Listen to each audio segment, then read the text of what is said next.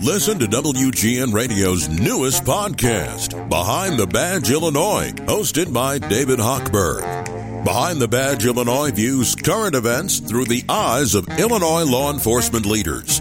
Tune in. Visit WGNRadio.com slash Behind the Badge. okay, here we go. You ready to go, Rego? Let's do this thing. All right, all set. Levels look good. So let's just, uh, without further ado, right? I'll give you the uh, the three S's and the uh, the countdown. You give me the music. I'll give you a podcast. It's that simple. It's that simple. We've got the uh, we've got the drill down, right? After all these years and all these episodes, we should look back. I, I, I probably have it written somewhere when you started. Do you remember? Ah, nice. No, it was just just another assignment for you at that time, right? Who knew it was going to last this long? It's got to be at least, I would say, three, if not four years, maybe even longer than that. I mean, I've been doing it. What you know, in, in May of next year, it'll be seven years. I, I have I did go through several different producers. I was being tossed around, but you seem to have some staying power or are they forgotten? I don't know which one. anyway, um, let's do this thing. You ready to go? All right, here we go. Star Smile Strong. Oh, in the book, 339, episode 339, okay? Star Smile Strong. Here we go. Three, two, one. Hey, it's Elton Jim Toronto, and this is Captain Podtastic.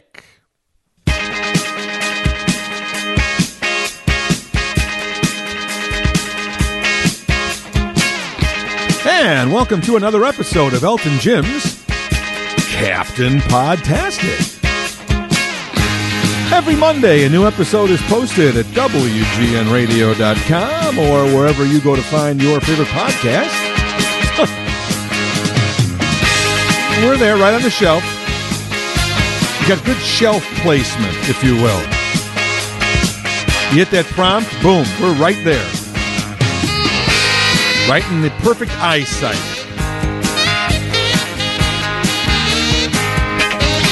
Appreciate you listening to the podcast every week, but uh, as I've said many times, lots more responsibility entailed when you uh, you decide to be a listener of this podcast. You are expected to get out there and spread the word. So tell your friends, tell your family, tell anybody who listens to a podcast that your favorite podcast is Elton Jim's Captain Podtastic, and it should be theirs too. I mean, my gosh, where, where they been? It's been six years already, going on seven. And if you like what you hear, and they like what they hear, everybody go to WGNRadio.com, hit the prompt for this podcast. In addition to the latest podcast that's up there, you just you keep you look to the side there and there's a whole list and you keep scrolling down and scrolling down. There's more and more and more and more and more and more and you can just drown yourself in these great podcasts. I've done 338 of them so welcome to episode 339 what i thought i would do today um, no great secret right? Um, most people record their podcast before they're posted. There's a lot of a lot of uh, post production, if you will. It's a kind of a uh, an insider biz phrase. If you're in the podcast biz, you know what post production is. And any kind of uh, of presentation, audio or video or even films, there would be uh, post production. You know, you go in and you uh, record your your content, and then a well abled and talented engineer or producer in this case, good old Reggie, uh, then puts it all together. Like, for instance, when I record this podcast, um, I do record the the opening. You hear me, you know, I do the opening with the music and it goes right into this. So that's one section. But there's actually Reggie has to actually do some um, some tinkering, some editing with the with the actual uh, files. I record these, and but I record them in two parts. So first, you know, we do the opening with the music live. That's always live, and I there's it's not edited, so I do that live, and then I introduce the you know the podcast with this is podcast number blah blah blah. That whole little spiel. That's all done. I start talking. He plays the music. I talk over it. That's all done live. Sometimes we have to do it one or two times. There's a technical glitch, but my point is that that's that's all done live, and I, and then and I continue right on. There's no edits. I say welcome to episode blah blah blah, and then we start, and then we go, and then when I finish the content of my podcast, then we do hit the stop button, and then we record the little ending with the with the little music at the end when I say thank you for listening, and that's another podcast. And and uh, I ain't here on business. I'm only here for fun, which is of course an, a Bruce Springsteen line. If you didn't know that from Rosalita. Um, so that's part two. So we actually do two. We we record two things: the entire first part, and then this the little outro. So we call that an outro. There's an introduction, an intro, and then an outro, which you read at the at the end of your whatever it may be.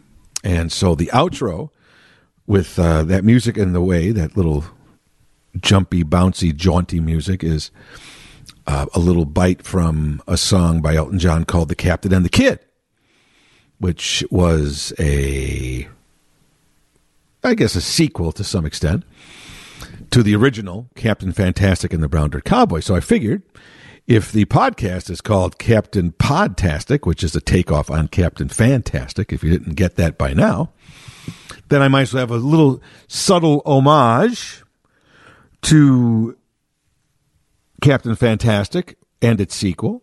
And so uh, that little music there is the piano solo in the song the Captain and the Kid, which uh, was a sequel to Captain Fantastic album, Captain Fantastic and the Brown Dirt Cowboy.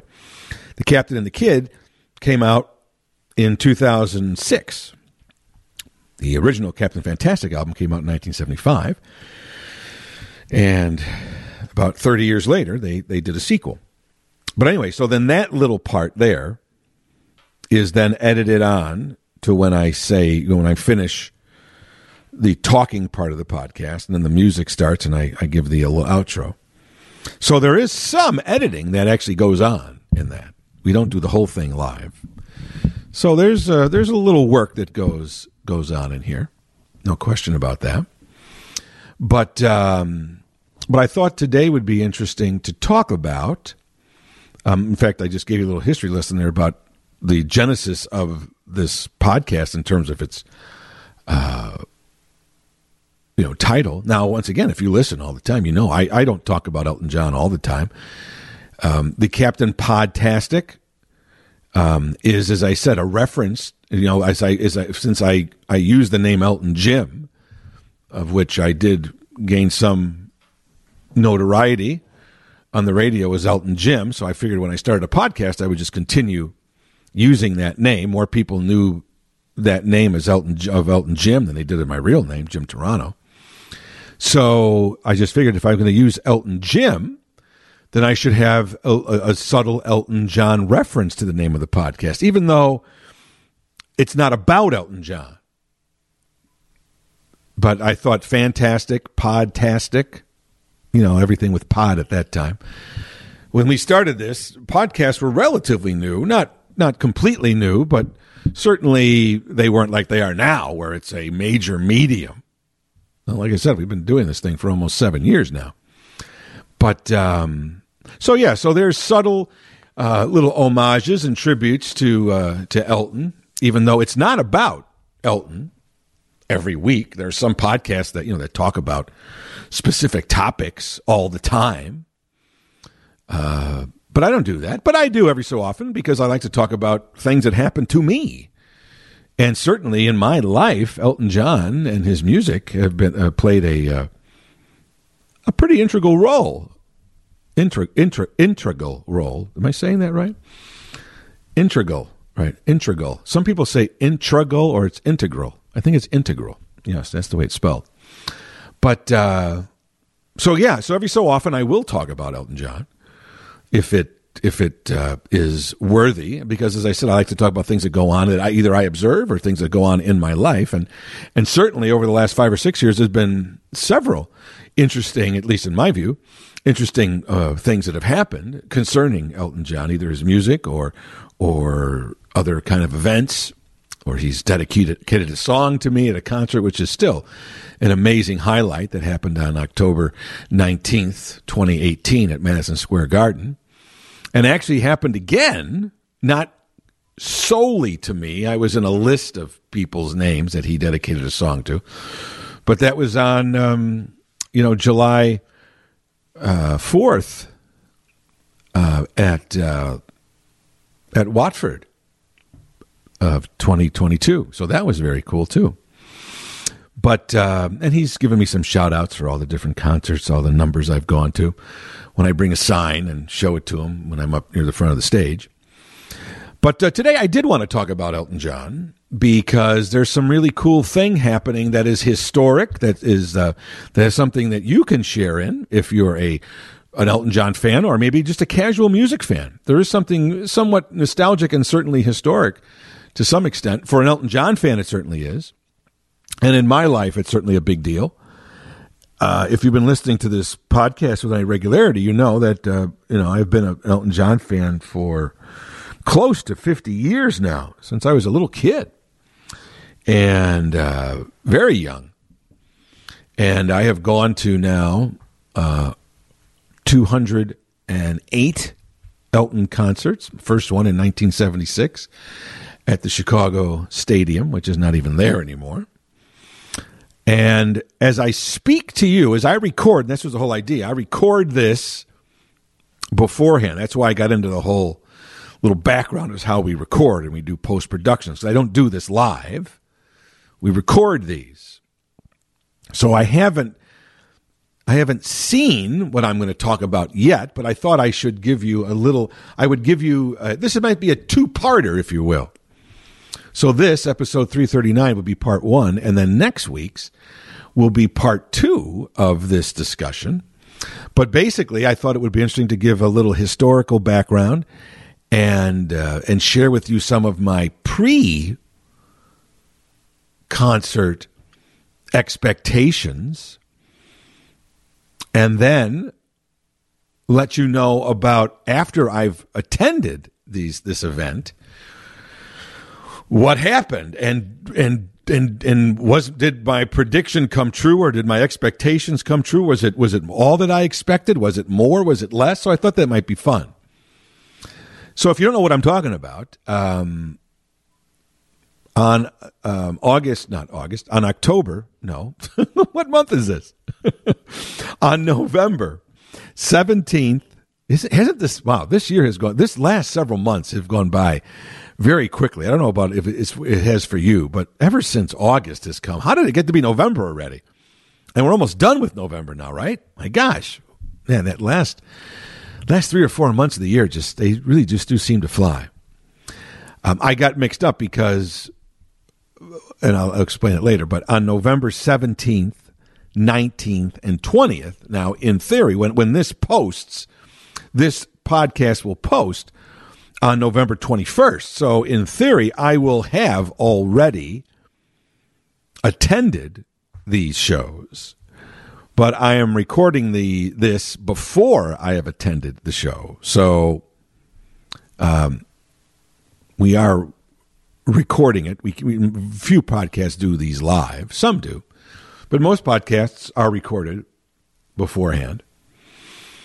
And so I am recording this one before I have seen these shows, and I thought it would be a nice idea to, as I said, give a little background on this event um, that I'm going to, that is Elton John related, and then um, follow it up with a podcast then after I've returned and let you know how it was. So on November 17th and 19th and 20th in Los Angeles, did I what, did I say November? I hope I said November again. November 17th, 19th, and 20th. Um, at Dodger Stadium in Los Angeles, Elton John will be performing three shows of his farewell Yellow Brick Road tour. Now, these are historic to some extent in that they are a nostalgic return, although he has played Dodger Stadium since. But in 1975, and if you've seen the film Rocket Man, the Elton John biopic, you will have seen this concert, uh, uh, you know, a brief portion of it, uh, recreated, and it was one of the the movie's highlights. Um, but it doesn't go into a lot of the detail and the historic aspects of it, which I'd like to sort of fill in those blanks. That the, the movie was very good. Don't get me wrong. I liked the the Rocket Man film. I thought it was it was it was beautifully made. It was cleverly written. It was very well acted by by almost everybody in the film. Gave an excellent excellent performance.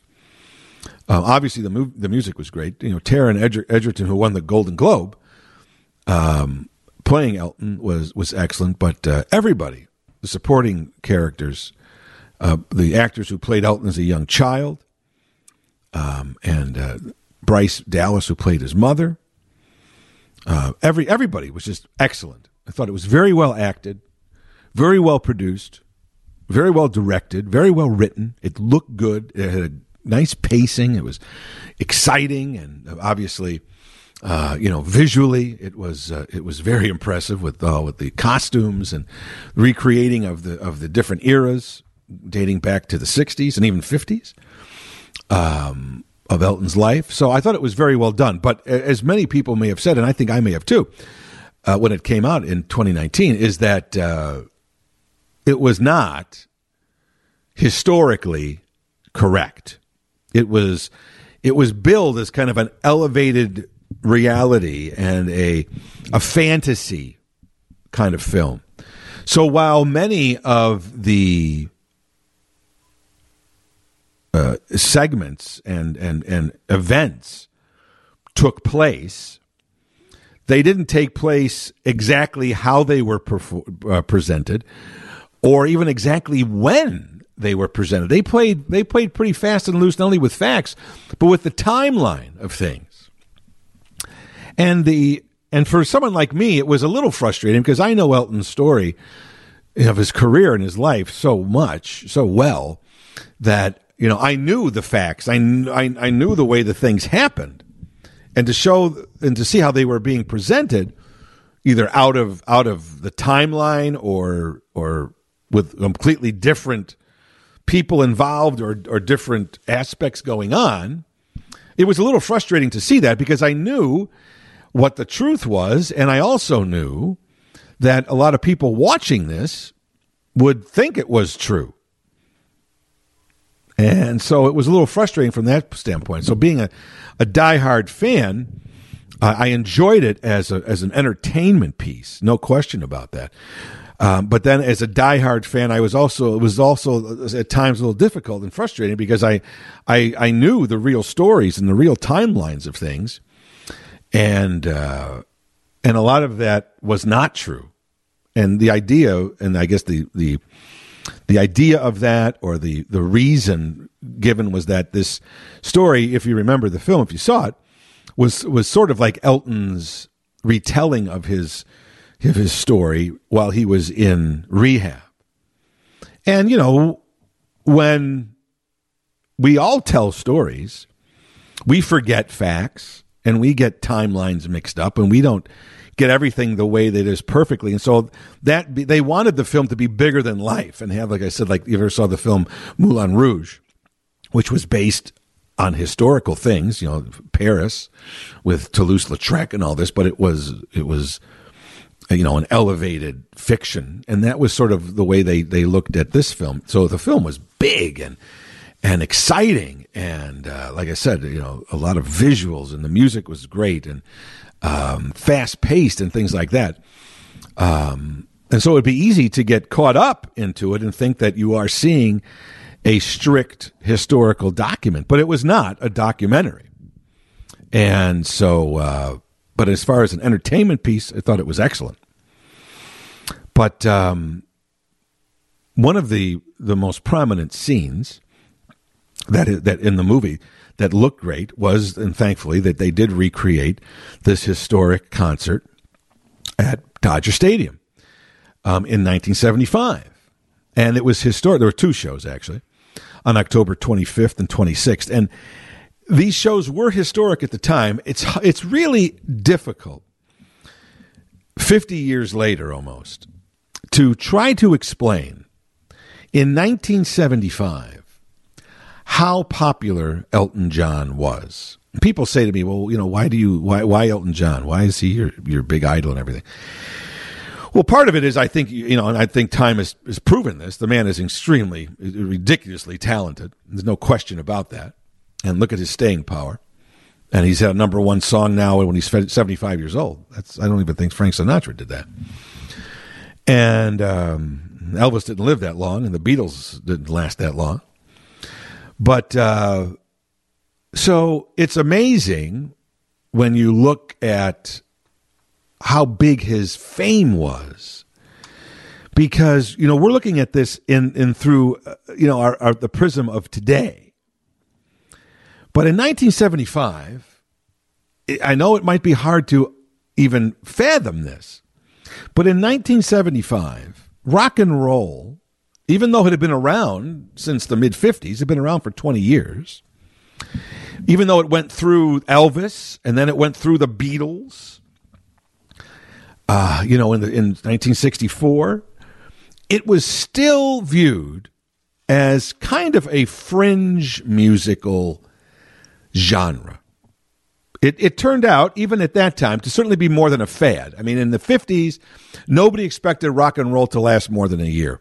And even when the Beatles hit in 1964, if you look at some early uh, interviews with them, you know Ringo and, and Paul and the rest of them, they all say we hope this we hope this this amazing fame and this amazing popularity can last at least a year. And Ringo makes a joke about, uh, you know, hopefully opening up a beauty salon or something, you know, with the with the money he makes. So at the time, rock and roll was still an infant, even at 20, because the established entertainment of the day and those entertainers, as I said before, like Frank Sinatra and Dean Martin and, and all that, they were, while they were older, they were in their 50s by that time, and maybe even late 50s, early 60s, they were still very popular in the mainstream entertainment world. Rock and roll was had, was certainly popular with young people, but it hadn't become a total mainstream kind of musical genre. When you watched television, there was not a lot of rock stars on. There were some, and there were some shows that would show rock music you know, it was called In Concert and, and Don Kirshner's rock concert. So music was on network television. Rock and roll was on network television, but it was mostly once a week. And those shows that I'm talking about that were on every week that featured rock music were on Saturday nights at 10:30 or 11:30 or 12:30 at night. It was not considered prime time. Every so often, someone on the pop charts of the moment would be on a variety show like Carol Burnett or Sonny and Cher or the, the, the various shows.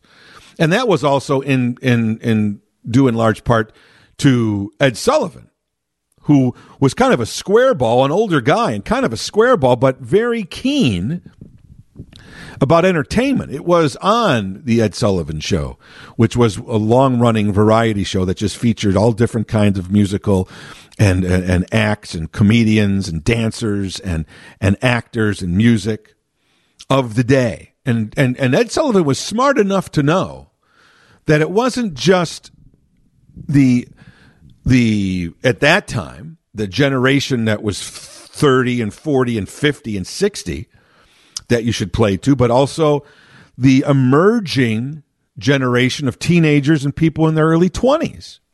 And that's who rock and roll appealed to. And so, even though it probably wasn't Ed Sullivan's cup of tea personally, as an entertainment choice. He was a performer. He was a television performer who who relied on ratings, and he was keen enough to realize that uh, young people were having a much bigger influence on the culture than they ever did before. There was a for you know for throughout most history, children were to be seen and not heard. This was an adult's world, and children were were there, uh, you know, as a necessary evil, if you will, from some, uh, you know, nocturnal um, events that were happening between mother and father. Um, but it, you know, and and kids were, were expected to just sort of be in the background until they were adults, until they can get out and get a job and help support the family. That's that's the way kids were treated for for a great period of our history. It's only in the last 50, 60 years where children and you know and their th- you know their well now maybe 70 years um, but you know that that youth and what youth cared about played a prominent role it was a it was a definitely an adult driven culture and society until the mid 50s and so on, and Ed Sullivan deserves, as much of a square as he may have looked like, he deserves a huge, huge amount of credit for for for bringing on the youth revolution. His show was so popular when, uh, even though Elvis Presley had been on other variety shows, it wasn't until he was on the Ed Sullivan Show with the Ed Sullivan Show's uh, substantial viewers where Elvis literally became an overnight sensation.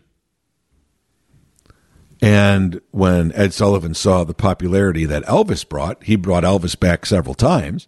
But then he also started to bring on other rock and roll acts who then were following Elvis's lead. And suddenly we had this burgeoning uh, rock and roll music movement that was very popular with young people who were out there buying records whether they had the money themselves or their parents gave it to them, it didn't matter. They they the the way that a, a, a generation exerts its power culturally is through its spending power. I mean, that's at least in our society. And kids were buying rock and roll records.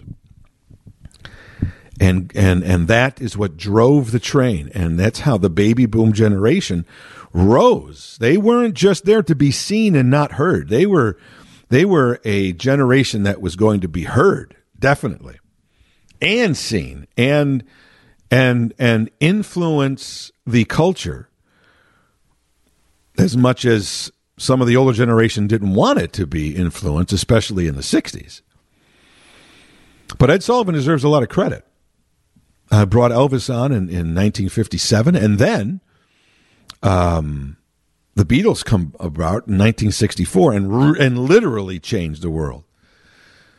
Elvis sort Elvis. Don't get me wrong. Elvis had an amazing career, but Elvis, you know, don't forget Elvis was around for a couple three years, and then he was drafted, and he was gone for about two or three years. And when he came back, uh, you know, the music had changed.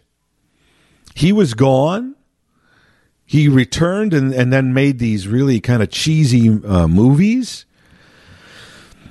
And while he was still popular, he wasn't the sensation, the cultural sensation that he was a few years before, because in his absence, other people had tried to copy him or fill the void when he was gone. And so while he still certainly was very popular, don't get me wrong, but he wasn't new anymore. And that's what set the stage for the Beatles. The Beatles looked different, they sounded different.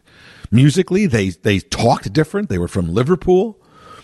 Um, it was there was a mystique about the Beatles.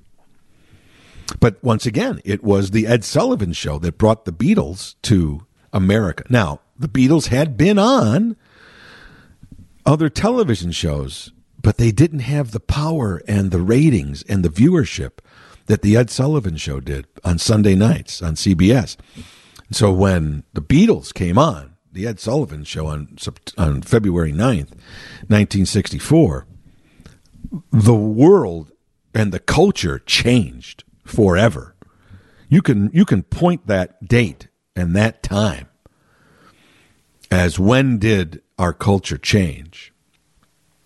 And suddenly the Beatles were so popular that and the young people were at that time now they were they you know now the baby boom generation was coming of age. And there was a lot of kids because when the war ended a lot of parents were making up for lost time if you know what i mean. And so you had the, the huge that's why the term baby boomer comes about. There was a boom of babies when all the soldiers came back. There was a lot of uh, a lot of a lot of uh, stuff going on, if you know what I mean. And when those kids in by the mid '60s, those kids that were born in the mid '40s, uh, late to mid '40s, right after the war, they were coming of age in 1964. They were teenagers and, and you know early teens and younger teens, and and the Beatles came on and struck a chord and everything changed. And rock and roll became a prominent and once again ed sullivan was huge in in, in once again very smart very keen to say hey th- this and and so he ed sullivan show had many of, of the of the rock stars of the late 60s and early 70s on his show. As as square as ed was he wasn't stupid. And he might not have been a fan of these of this music but he knew that there were fans out there and that's when the baby boomer baby boomer uh, generation exerted its its buying power and its cultural power with the Beatles. And so as we sit now 50 60 70 years later we look at at pop music at rock music at entertainment as at pop culture as a a major hub of our overall culture. But it wasn't always like that. And as popular as the Beatles were, and as popular as they as they made rock and roll music, people like Frank Sinatra and Dean Martin and, and all those people were still around, even though they were in their mid late fifties, early sixties, mid sixties, they were still around and they still demanded power and they were still viewed as the mainstream entertainment. So as big as rock and roll was, and it was making a ton of money, it was still viewed as this youth culture music. It wasn't considered the music of the culture. It was still viewed as kind of a, of a of a niche. And it really wasn't until the early to mid 80s with MTV where rock and roll established itself as the music for the next 10 or 15 years until rap and hip hop took over. So rock had been around from 1955, but it had gone through its ups and downs. And but it needed to wait until the baby boomer generation who with the Beatles established rock as a major cultural phenomenon. It wasn't until the baby boomers, another 15 years after the Beatles, another 15, 16, 17 years, where now the those teenagers were now in the workplace in positions of power or access in business where their where their likes were beginning to influence what was on television. MTV music television showed how important music was to the baby boomer generation. So much so that they started a channel that that was just about music and nothing else. And then along came the video aspect which we all appeal to. We are we are visual animals and that was a match made in heaven. And I spoke about that, you know, a while ago when MTV celebrated its about a year ago when, MTV celebrated its 40th anniversary. But the fact is that rock and roll in the 70s was still viewed, even though it was bringing in millions and making uh, you know making millionaires of, of, of rock stars all over the place in the mainstream of our culture rock was still viewed as a niche. And it may sound contradictory but that's the way it was. Because the, the that generation of frank sinatra and dean martin they still had their power in terms of their only their star power, star power, but they also had their numbers too in terms of a generation. They were still in control in the 70s. They were still in the positions of authority. Like I said, it wasn't until another 10 years when the baby boomers then were all of a sudden running TV stations and running the radio stations, they weren't just working there, they were making the decisions. And that's when rock and roll became established as a major entity in our culture. You know, the Rock and Roll Hall of Fame wasn't devised until 1986, which goes to show you why and by who. By Jan Wenner among other people. But Jan Wenner and Ahmet Ertegun, who was the head of Atlantic Records. But, you know, Rolling Stone's publisher, Jan Wenner, is, is always, you know, uh, associated with the, the founding of the Rock and Roll Hall of Fame. Well, okay. Because by 1983, Jan Wenner was now in his 40s, and, and Rolling Stone had been established for 20 some years and and Jan Wenner was a multimillionaire and and and he was in a position of power and and and and, and a millionaire and and and and he was established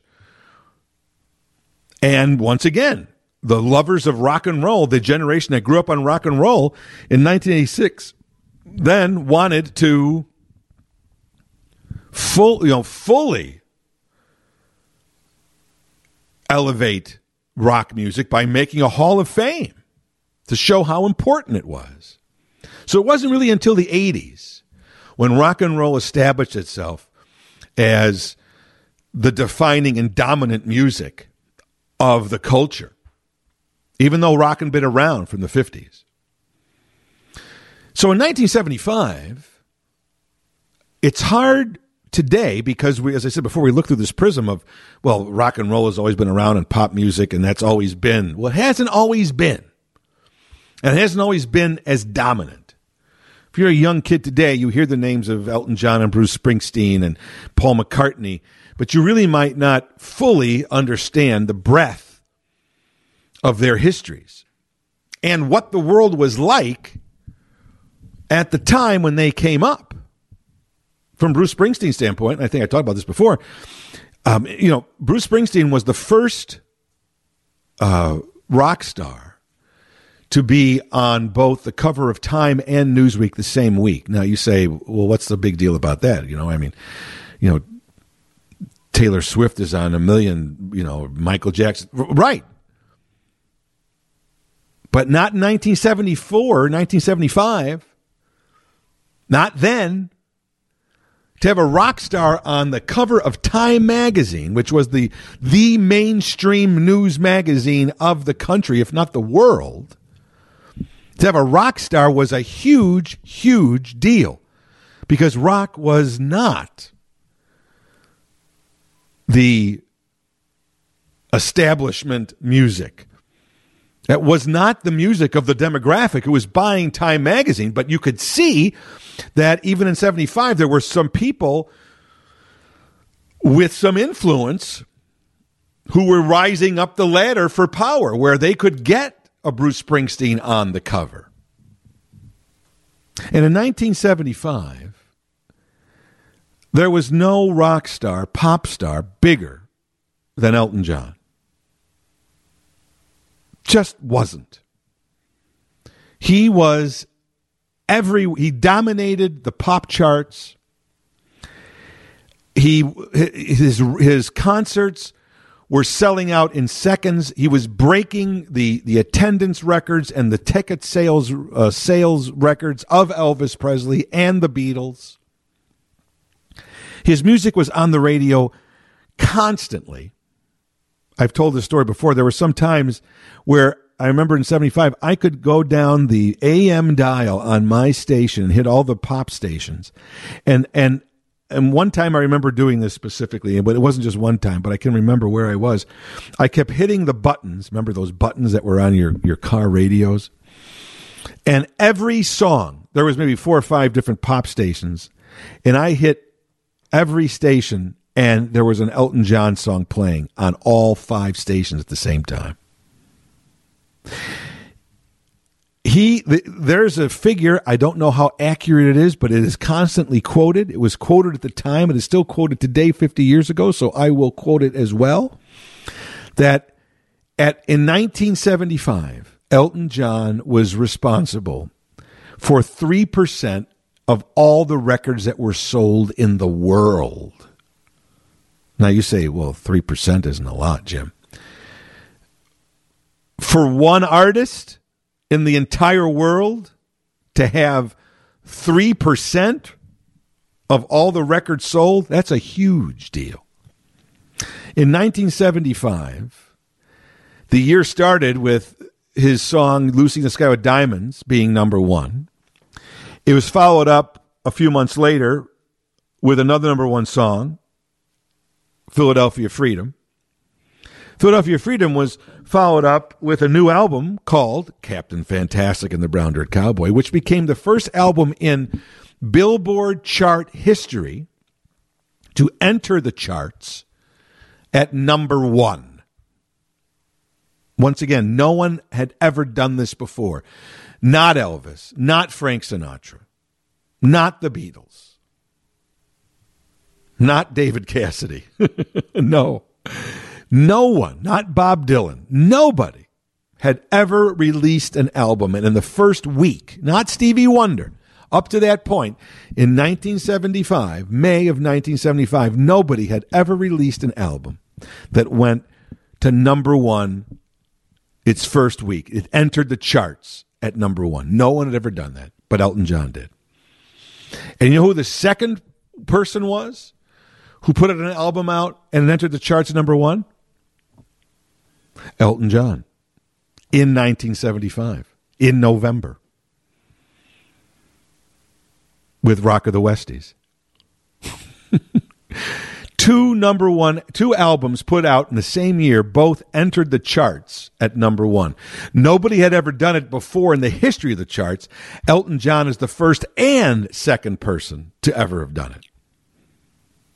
So, in addition to this amazing chart domination, which then obviously was reflected on the radio and uh, in magazines, Elton John also was on the cover of Time magazine which was a huge deal. It's a great cover. It's a classic illustration of Elton, and the title is called Rock's Captain Fantastic. It's a great cover. It's a beautiful illustration. If you go, you can go online and just put Time Magazine 1975 Elton John, you'll see it. Uh, and I remember going to the store and buying it and just seeing it, going, "Wow, this is so cool."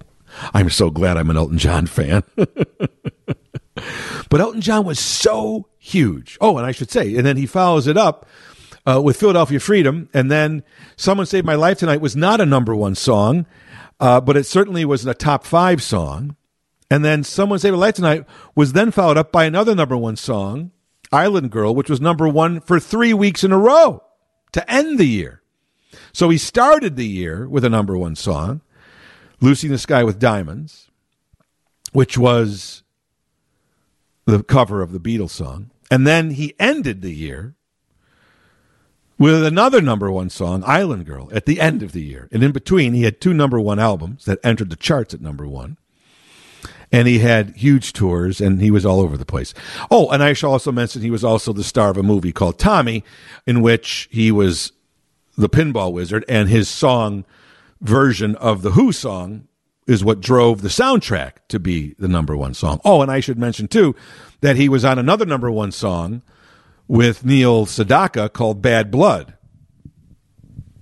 So Elton John was everywhere in Oh, I should also mention that in 1975 um, he had his star on the Walk of Fame dedicated to him when he wasn't even 30 yet. Okay. and they actually proclaimed the whole week when he was in LA for these concerts. I'm telling you about a Dodger Stadium in October of 75. They they called they they proclaimed it Elton John week in Los Angeles and that's when he got his Walk of Fame star. And I may be forgetting some other things too, but needless to say, 1975 was an amazing, amazing time in Elton John's career, in, in, in anyone's career. He dominated the pop rock world, no questions asked. And you really can't even get a sense of it because, as I said, while popular as he was in the rock world, even the mainstream had to finally, you know, acknowledge that, even here in the United States. But, and so that's why, you know, Elton was on a Cher special, and you can see some great performances of his on that in 1975.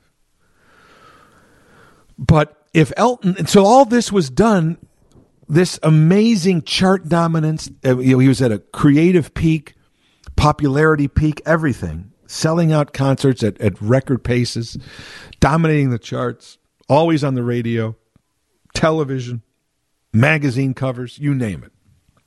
Every every benchmark of fame he not only had a checklist, but it was 80 checklists for each one. And why I say that you can't even you can't truly explain or relate to how famous he was. He was bigger than any music person you may think of now. He's bigger than Beyonce or Taylor Swift or whoever would be the person of, of, of the day right now. He just was. They they did not dominate the the the the entertainment world like he did. And he did this all without the help of the mainstream media. As I said, while he was on the cover of Time magazine, that was uh, you know, that wasn't par for the course. That was a huge anomaly that they that Time magazine had to acknowledge. Like, well, we know it's this niche music, but you can't deny the, the, the, the, the accomplishments that this guy's having right now. So we'll have to put him on the cover. We'd like to put, you know, Richard Nixon or Gerald Ford on the cover, but we have to just acknowledge what this guy's doing. And my point is, he was doing this without the mainstream media. When you even look at how huge Michael Jackson was, and I understand now that there is a huge generation that's, you know, that's in control right now that doesn't even really understand how huge Michael Jackson was in the early 80s because of MTV and Thriller.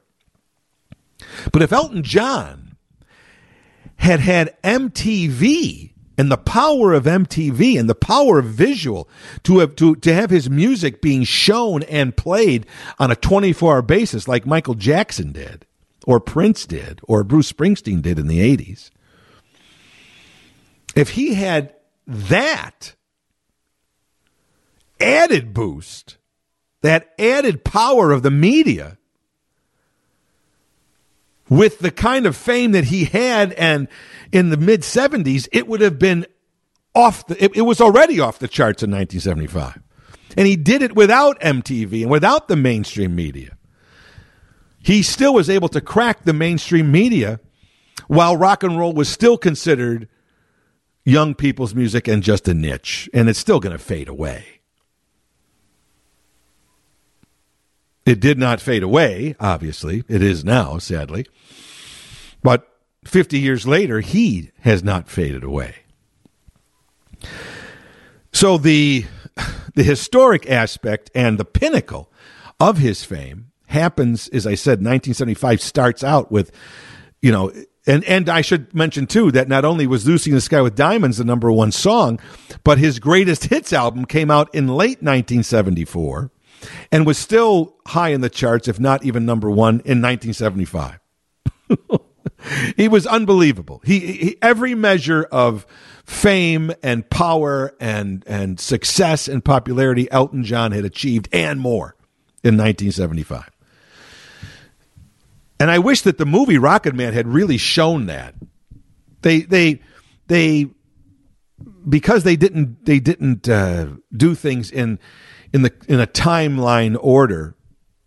They didn't really show the pure dominance that Elton had. There were some there were scenes that kind of hinted at it, but they weren't as prominent as I wish they were. Because historically, 1975 was unlike any other pop star. I mean, like you, I mean, certainly, once again, you know, it, it was on an Elvis and Beatles level, and people, you, and that, and people might say, well, you're, you know, you're a big fan of Elton John, so that's why you say that, and you're exaggerating it. I'm not exaggerating it.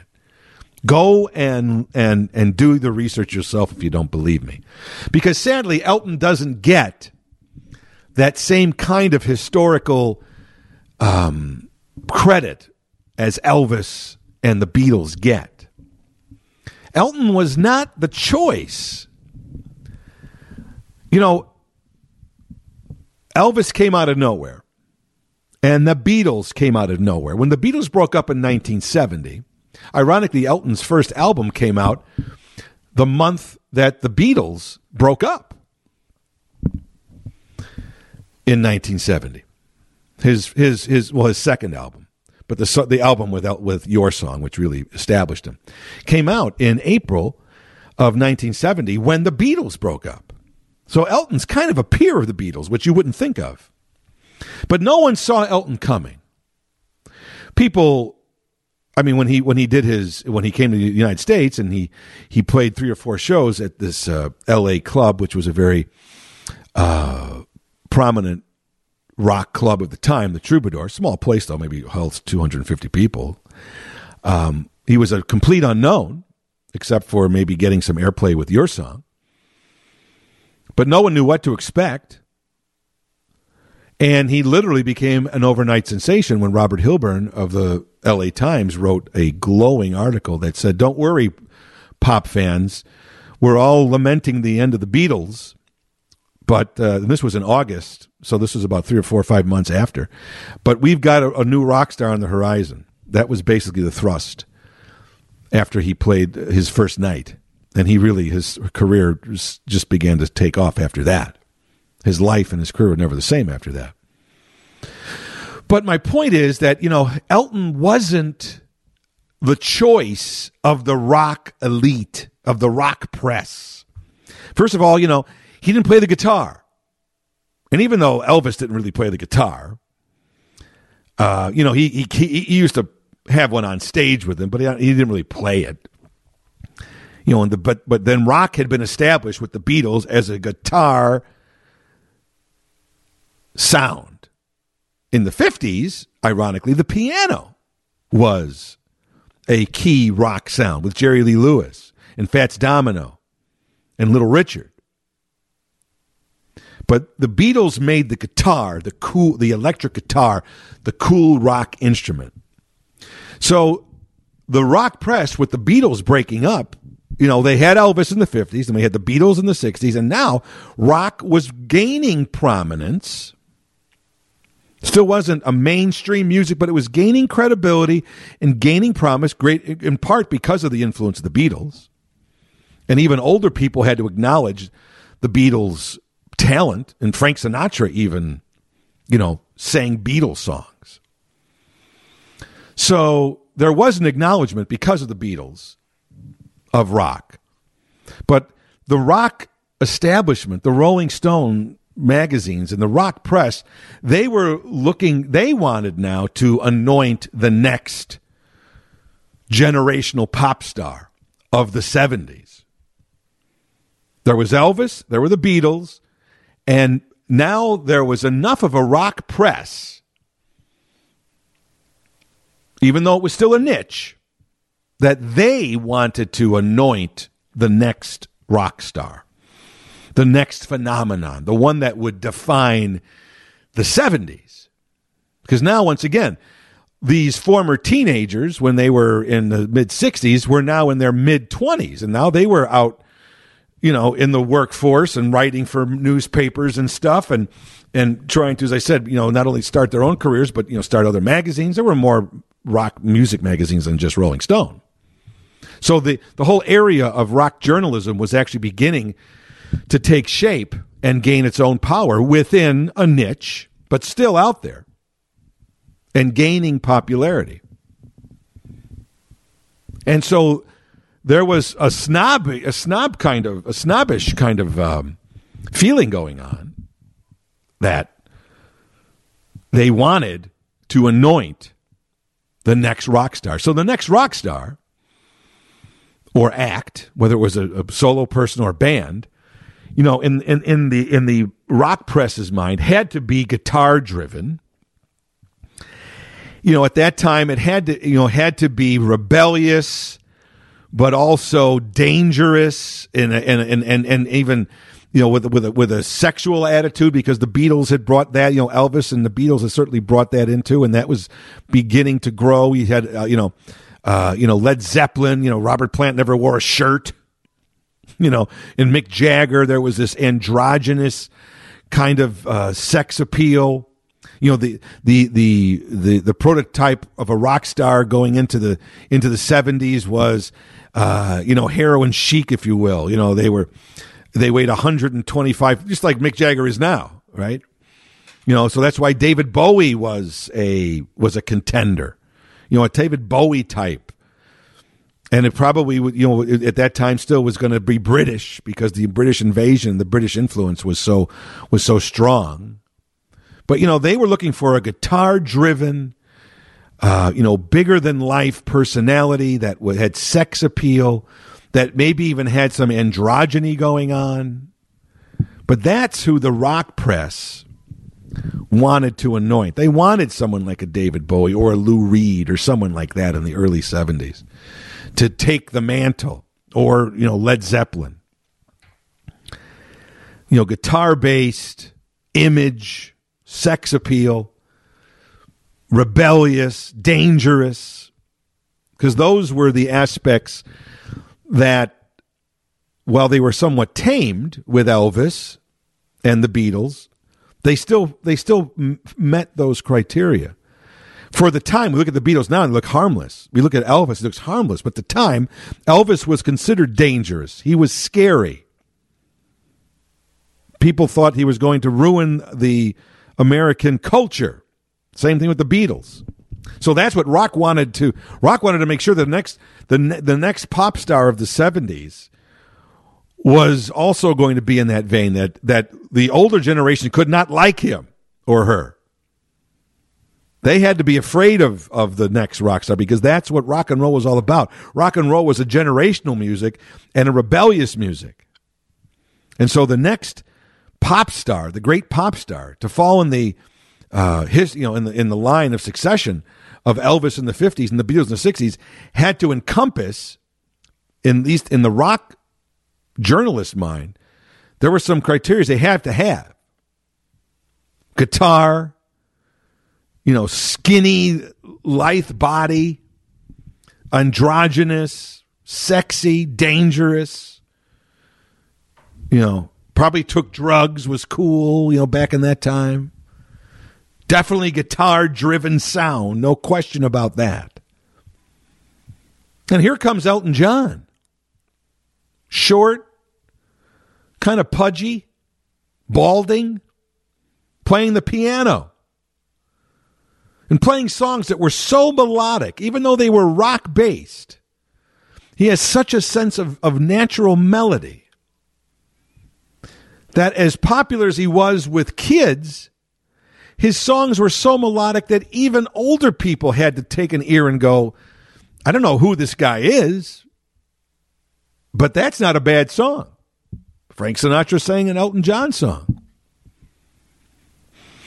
So Elton but this is not what the rock press wanted. They wanted a rebel. They wanted someone that, that the, the older generation of parents would hate. They wanted a guitar hero. They did not want some pudgy, balding guy that wore glasses playing the piano to be the next great pop star of the decade, of the next decade, to succeed the Beatles.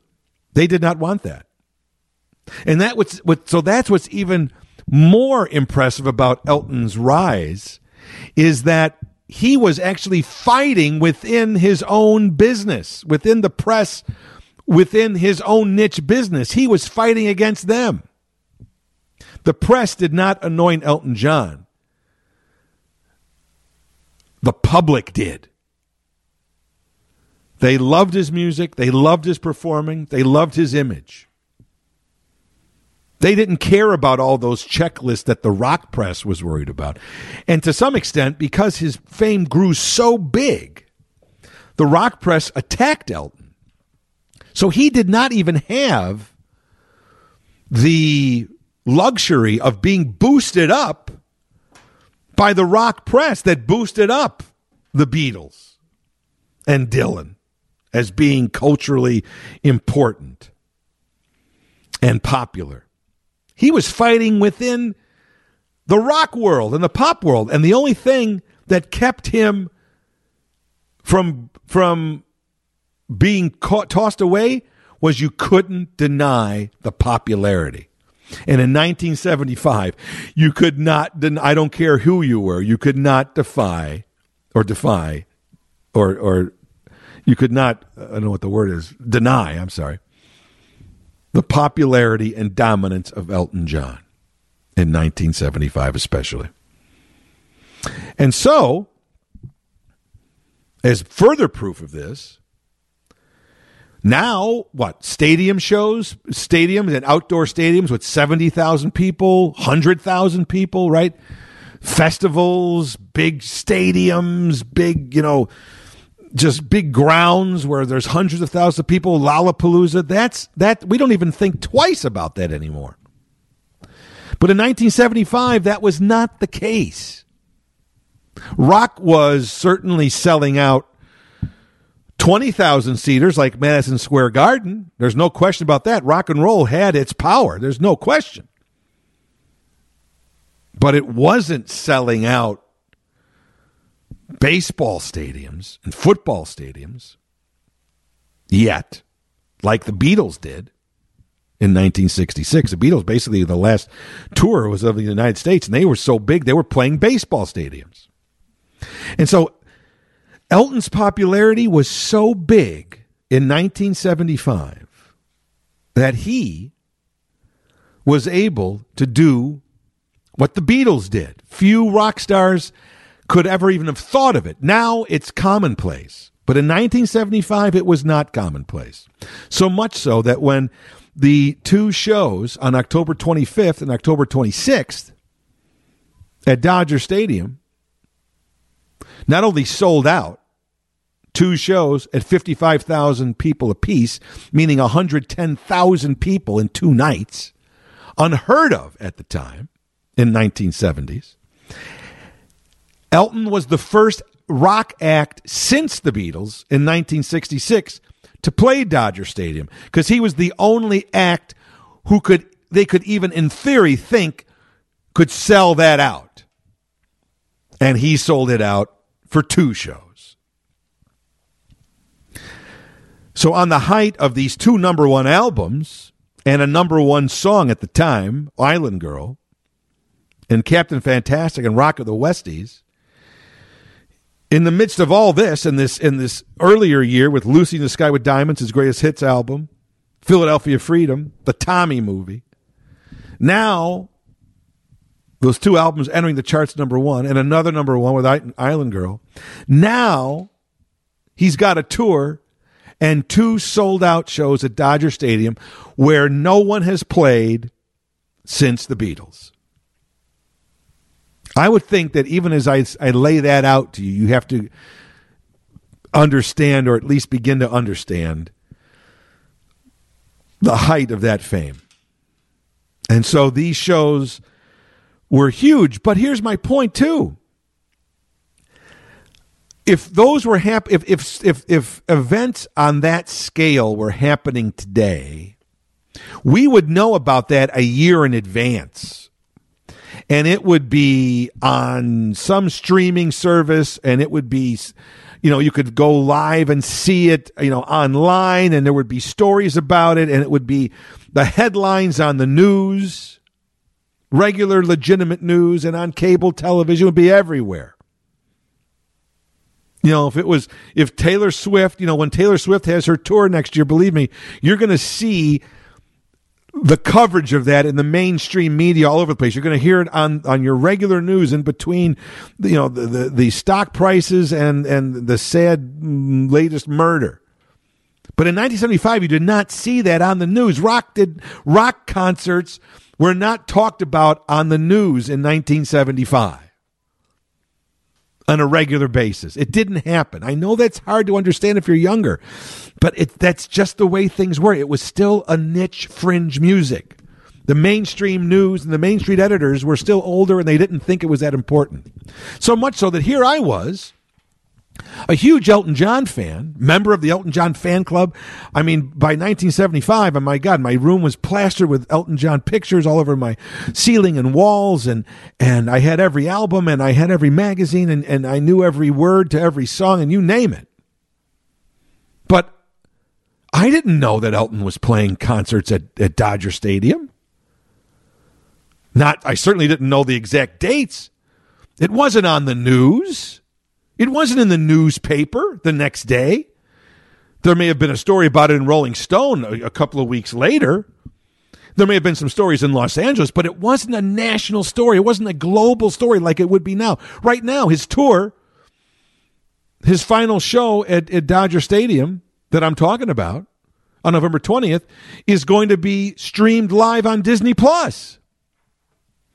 And there's already been you know, promotion for this and and everybody talking about it. There's going to be a red carpet. There's a huge deal. But in 1975, it may have been a huge deal on the West Coast. It may have been a huge deal in LA those two days, but it wasn't it wasn't covered and it wasn't even publicized outside of that area around the country because it was still viewed as okay, well there's a rock concert. Big deal. Now, in today's world, it would be a big deal. And these concerts for Elton, even at his age, are a big deal.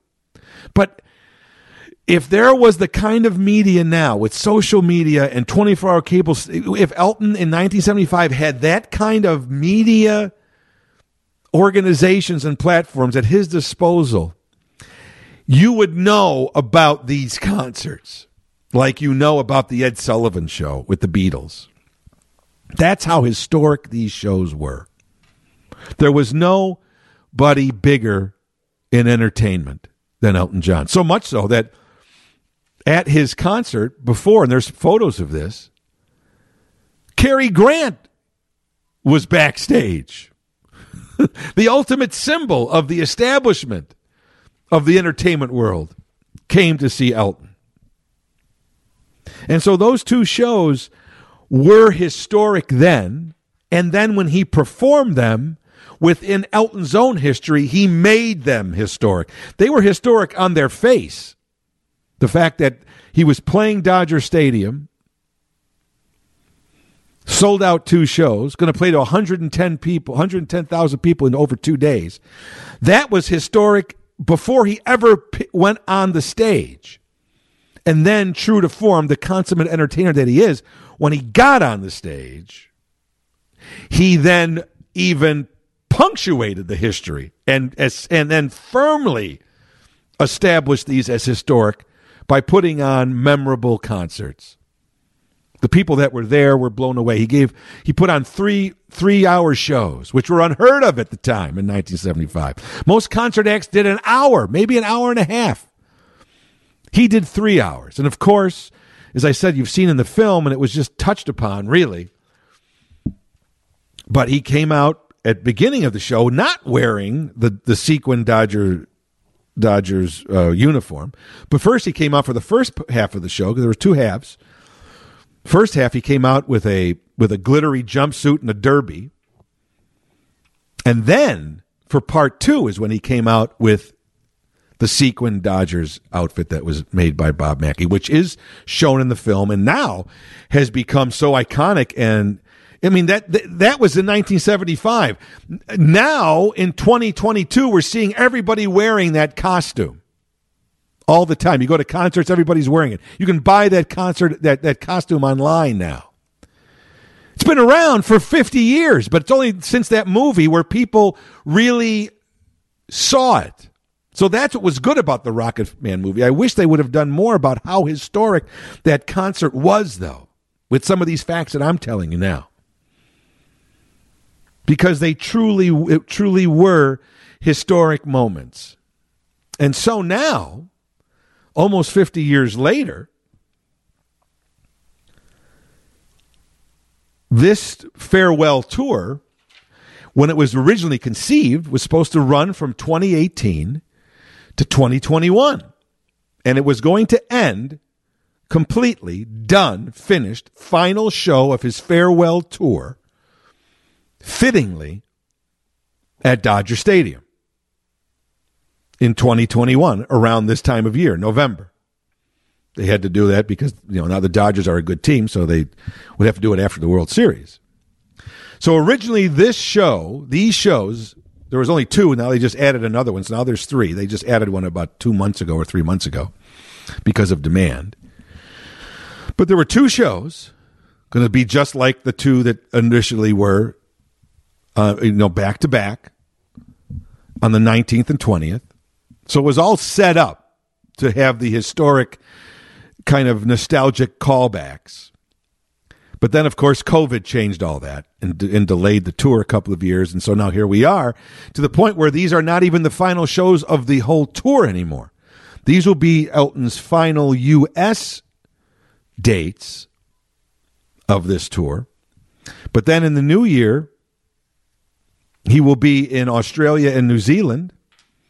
And then he will do shows throughout Europe into the in the spring and into the summer, and now the tour will end as it's stated right now, unless they add another show or two.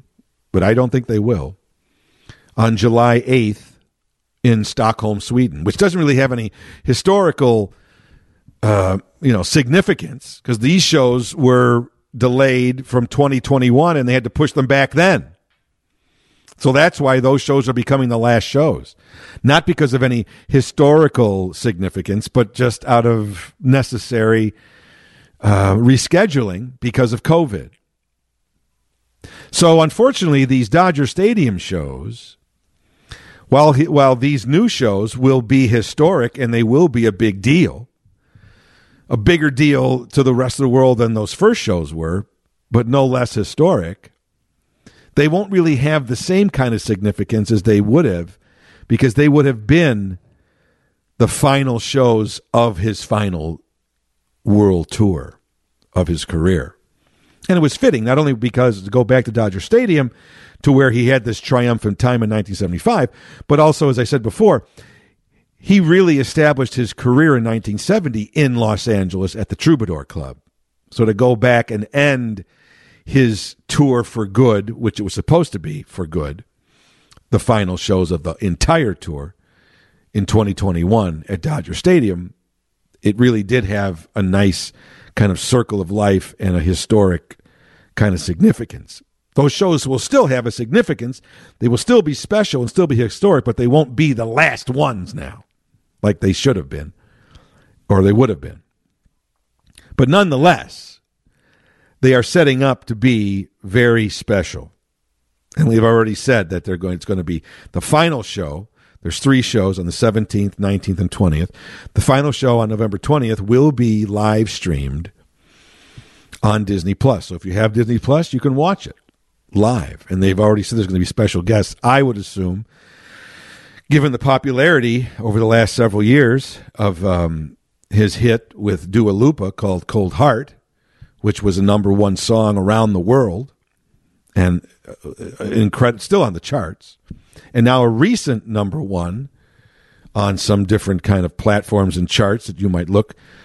The song "Hold Me Closer" with a duet with Britney Spears. So I would not be surprised if both Dua Lipa and Britney Spears show up. I would not be surprised if Billie Jean King, who sang backup vocals during that show at Dodger Stadium, because she's such a fan of and a friend of Elton John. And once again, the song Philadelphia Freedom, which in 1975 was written for her tennis team called the Philadelphia Freedoms. and was a number one song in 1975. Billie Jean sang backup during that show. I don't know if her microphone was on, but she was on stage with a Dodgers stadium with a Dodgers coat singing background. I wouldn't I wouldn't be surprised if Billie Jean King shows up for that concert. I wouldn't be surprised if Taron Egerton, who won the Academy Award playing Elton in Rocketman, shows up. Maybe he'll sing a song with Elton. Maybe he'll wear the official Dodger Stadium uh, costume from 1975. He might be able to fit into it. Elton recently had it. He he auctioned that that uh, that costume away in 1988, and the Hard Rock Cafe bought it in 1988, and it's been uh, you know showcased at, at several of their locations around the world. But about four or five months ago, Elton was able to give a trade, and he performed at the Hard Rock, one of the Hard Rock uh, in London, and he gave them one of his newer jackets, and they gave him the Dodger Stadium costume. So I wouldn't be surprised if that costume makes some kind of an appearance at this at these concerts. I would think they would have to. I wouldn't be surprised if Taron Egerton didn't show up and maybe wearing that costume. That would be very cool. And I also wouldn't be surprised if, at the very least, I mean, because Elton can't fit into that costume anymore. I mean, you know, he was he was very, although I said he was pudgy, but at that time he was very thin. In 1975, he had been on cocaine and he had had lost a lot of weight, so he was actually very thin. And it was sadly uh, the during that was was the pinnacle of his career. He was very lonely personally, and in fact, as it is shown in the movie, he did take sleeping pills and jump into his pool a couple of days before those shows when his family was at his house. That is true. And yet, he survived that and put on these two amazing shows because that's Elton. He is the consummate performer. So was, there's a lot of a lot of interesting anecdotes surrounding this, not only from a historic standpoint of his accomplishments, but sadly, it was the best of times for him and it was the worst of times for him personally. So there's that backstory that goes into it too. I wouldn't be surprised because Elton can't fit into that Dodger Stadium costume or that you know Dodger baseball, but I wouldn't be surprised if Gucci, which does his his clothes now, I I would be surprised. I, would have to think that they have designed a Dodger Stadium, uh, you know, not Dodger Stadium, a Dodger, a, a LA Dodgers uniform within Elton's current kind of costumes with the jackets and the and all the the spangles and all the sequins like he does have. So I wouldn't be surprised if he comes out with some kind of a Dodger uniform themed Gucci outfit, just not like the uniform because I don't think he could he could wear that anymore. But I might I wouldn't be surprised if he, had, if he has a long jacket or something that has the Dodge, you know, there's a sequin Dodger with the LA insignia on the side or the back or something like that. So I wouldn't be surprised. And if you really want to see something, uh, pictures, there's a, a, book by the the noted uh, rock photographer named Terry O'Neill so go online and look up Terry O'Neill, and, and there is a book that was out, put out a couple years ago. He had complete access and took some amazing photos of Elton during these concerts, backstage as well as on stage. He had full access, and uh, you've seen probably many of those. Just go online; you can see them all. Just put Elton John 1975 Dodger Stadium Terry O'Neill photos, images, and you'll see them. Um, and I wouldn't be surprised, as I said, if they recreate some of those famous photos. The, the biggest tragedy that I would not be able, that I do not, I cannot forgive his management at the time, John Reid, who was his manager, and you see him portrayed very prominently in the Elton John movie. Why they did not film these concerts in their entirety. You knew they were historic. What they did do is they did allow one of the British networks to film the concerts and do a documentary. So while we have some footage of Elton's actual performance at these shows, we do not have the entire concert from start to, to think with just the music. We have this documentary with with clips.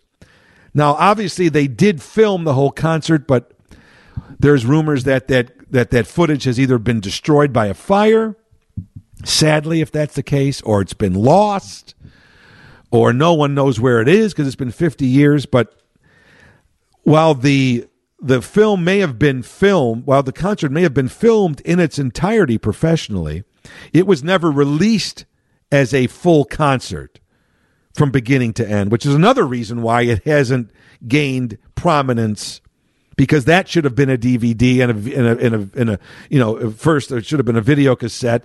It should have been on television in 1975. It should have been, you know, but it was just poorly handled. It, sadly, as I said before, at the time in 1975, even the people that were running rock and roll, they didn't really understand the historic significance that rock would have in our culture. They were living day to day. So yes, there are photos, and yes, there are some some um, recordings, but not even a recording, not even a bootleg recording, not even an official recording of these L.A. concerts for a live album exist. That is unforgivable and a true loss of some historical documentation.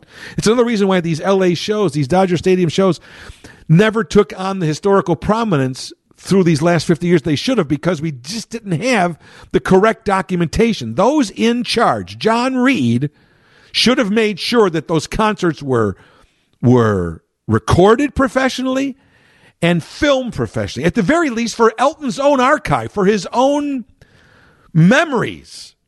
Even if you weren't going to use it per, you know as as a product. But my gosh, why wouldn't you have released that as a live album? Why wasn't that show from top to bottom recorded? Why wasn't that show from top to bottom filmed? To be shown in theaters and later to be shown on, on video cassettes and later to become a, a DVD and later to become on a streaming service. Whether, whether you didn't think rock and roll was going to have staying power or not, if you were the manager of Elton John, you made sure that this historic moment was documented for either commercial use later or at the very least for personal use. For him to look back 50 years later and say, wow, look what I did. John Reid did a lot of great things for Elton John's career in his time with him, and he did a few bad things too. But what I'll tell you is, I can never forgive him for not filming from top to bottom regardless of this documentary. That that doesn't count. That was somebody else's. For your own documentation, for your own archives. So you know you had it and owned it. You're supposed to hire a, your own film crew and film this. Don't worry. Don't don't don't uh, you know rely on someone else. You're supposed to record it audio audio and record it video on film or on videotape, whatever, for your own. So Elton owned it and could do whatever he wanted with it, whether it was release it or just have it in his archives. Unforgivable sin. As well as, while we're talking about it, the same thing, they did not film John Lennon's appearance with Elton in 1974, which turned out to be John Lennon's last concert appearance. A major historical moment. All we have are some photos, we have the audio, thankfully, but some photos, but we don't have any video. We have some very rudimentary, uh, you know, 50, you know, eight millimeter or 60 millimeter that people, sh- you know, bump, you know, shot shakily from the, from the audience. And for the, the Dodger Stadium show, we have bits and snippets of the actual performance as a part of a documentary, but we don't have the entire performance. That is a sin. We'll have it now for these new shows on Disney Plus, so that's something good, but we don't have that historic vintage footage that would have over the last 50 years elevated those shows to the historical prominence that they should have had. Now, personally, I've never seen Elton perform in Dodger Stadium. I've been to Dodger Stadium. I saw a, a Cub game there once, I've never. I did. I was too young. I, I, I you know, to, to, in 1975 to to ask my mom if we can get on a plane and go to L.A. I don't know how that would have went over. I never got a chance to see it. Never got a chance to hear it. I saw pictures of it. That's all. There's a couple of bootlegs with maybe four or five songs, but not the entire concert. Not even a bootleg. Where were the bootleggers? Where were they even that time? What a shame. These historic concerts, for the most part, went undocumented for audio or visual. So I'm looking forward to see these shows. Now, Elton has played Dodger Stadium since. He played Dodger Stadium in the 90s um, with Eric Clapton. So he has played Dodger Stadium since the 1975 shows. But now the historical significance is these will be Elton's final U.S. shows, and and everybody expects Elton because he does have performing in his blood that even though he's saying this is his last you know tour that you know he's saying in many cities that he's been going to over the last you know year this is my last show in this city you know he has historically you know made public comments on things and changed his mind. In fact, in 1977, he announced he was he was retiring from from performing. So, you know, here he is 50 years later. But I do believe that given his age, he will be 76 next summer when this tour ends. His um, personal desire to spend more time with his young children who are right now, uh, you know, in their pre-teens. Um, he's in fairly good good health, but he's not in great health.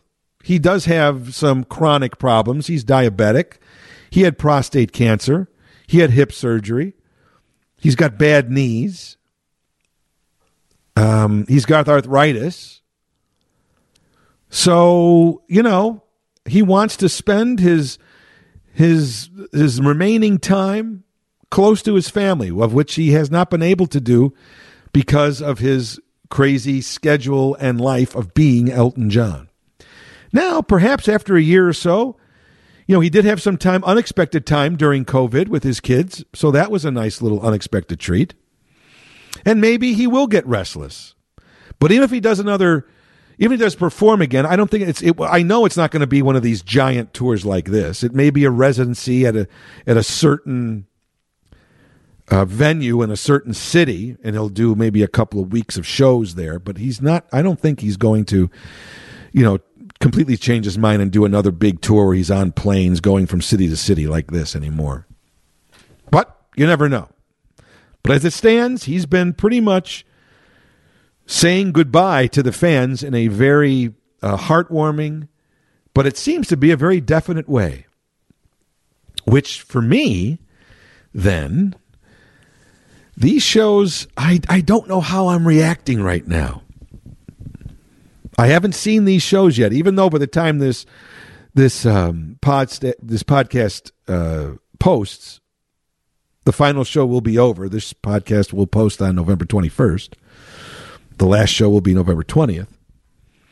But I won't be able to tell you about it until November 28th because I'm filming I'm I'm recording these in uh, you know in advance and then I'll be at those shows. So I I'm I, I I've got a friend of mine who who who we were talking about this who's going to be at those shows and anybody who's an Elton John any Elton John fan worth his, his salt is going to be at these L.A. shows, at least one of them. And he was saying how this was really becoming very emotional for him, and and and I haven't felt that yet. Now, maybe when I get there, it will sink in, and I don't know. I mean, will these be the final shows I ever see Elton John perform in? I don't know. I mean, I know that he's going to be in Europe next summer. I I might go to those shows, but right now I, I don't know if I'm going. So as it stands right now, these could be the last shows of Elton John I ever see if he doesn't perform anymore after next year. And going to see Elton John has been a major part of my life since I was 12 years old. And certainly over the last 15 years, where I've been going to a lot more shows and on a regular basis because he's been touring so much. And I've actually been able to rack up 208 shows, which is no small feat. And as I've always said, people say, "Why do you keep going to the same? You go to see him so much?" And I say, "Because I remember the goosebumps I had when I saw him when I was 12 in 1976, and in 19 in, in 2022, I still get those goosebumps." Now, the last time I saw him was in August here in Chicago at Soldier Field. So I don't know. Even I don't know. Maybe the first show on the 17th, I might not feel it. Maybe even that second show on the 19th. But I think on that that final show, it, it might sink in. I don't know. I might be, I might be a, a crying, babbling mess on November 17th. I really don't know what to expect. I do know what to expect, though, in some. I don't know how I'm going to react. I do know what to expect. I expect to see three shows that once again will blow me away, that I will completely be enraptured in from the minute he comes out until the minute he leaves. I will be singing every line of every song, and I will still get those goosebumps. That I can assure you. But I really don't know emotionally how these shows are going to affect me. And I'm interested, I can't wait to come back and tell you about how I did feel because I really don't know. I I don't know. If, I'm sure it's going to be bittersweet. I don't know if I'm going to be sad, if I'm going to be euphoric. I don't know if I'm going to have a swirl of emotions, a mix of sadness and euphoria. I just don't know how to how to react to it. It's been such a major part of my life. I don't know if I'll even be in denial that it's the last time. Maybe I will be, maybe that last show I will just walk out and say, in, in my mind, I'll feel as if I will see him perform again. I know it's going to be a lifetime memory. I'm excited to go. I have great expectations for it. And Elton, for the you know almost 50 years I've been seeing him, has never let me down.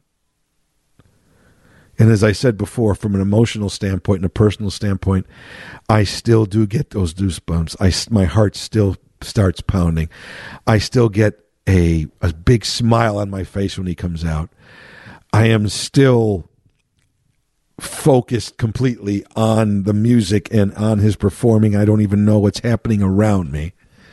I'm sure all those things will continue for these three shows, but then there will be this added realization and this added emotion that I don't know if I will experience at the time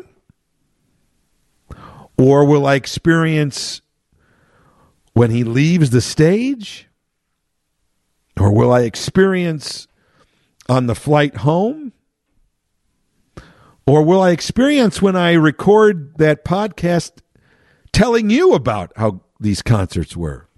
Or maybe it won't hit me until two months later, sometime in January or February. I don't know. I do know that I'm excited to this for this time to be a part of the history that Elton will make at Dodger Stadium. I'm excited to see him again because I haven't seen him perform since October. I'm excited to be a part of these historic concerts, being there for all three of them and sharing them not only with him as a special life memory, but with many of the friends that I have met throughout the years from all around the world the United States, Australia, Europe, of people that I know that will be at this concert, and I no doubt will see and spend some time with, or at least say hi.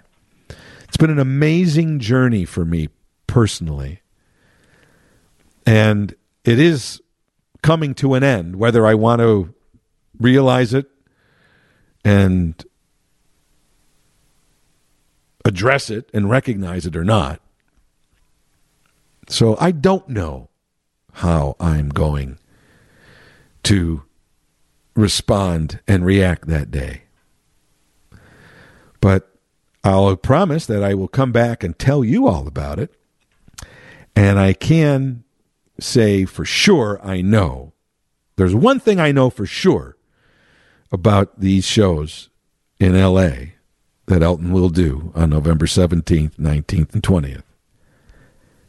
I will have those goosebumps. And so ends another episode of Elton Jim's Captain Podtastic. Every Monday, a new episode is posted at WGNRadio.com or wherever you go to find your favorite podcast. We are there. And don't forget to tell your friends, tell your family, tell anybody who listens to a podcast that your favorite podcast is Elton Jim's Captain Podtastic, and it should be theirs too. Your loyalty and devotion is much appreciated. Hope you enjoyed episode number 339. I'm Elton Jim Toronto. I ain't here on business. I'm only here for fun. You've been listening to Elton Jim's Captain Podtastic from the end of the web to your screen.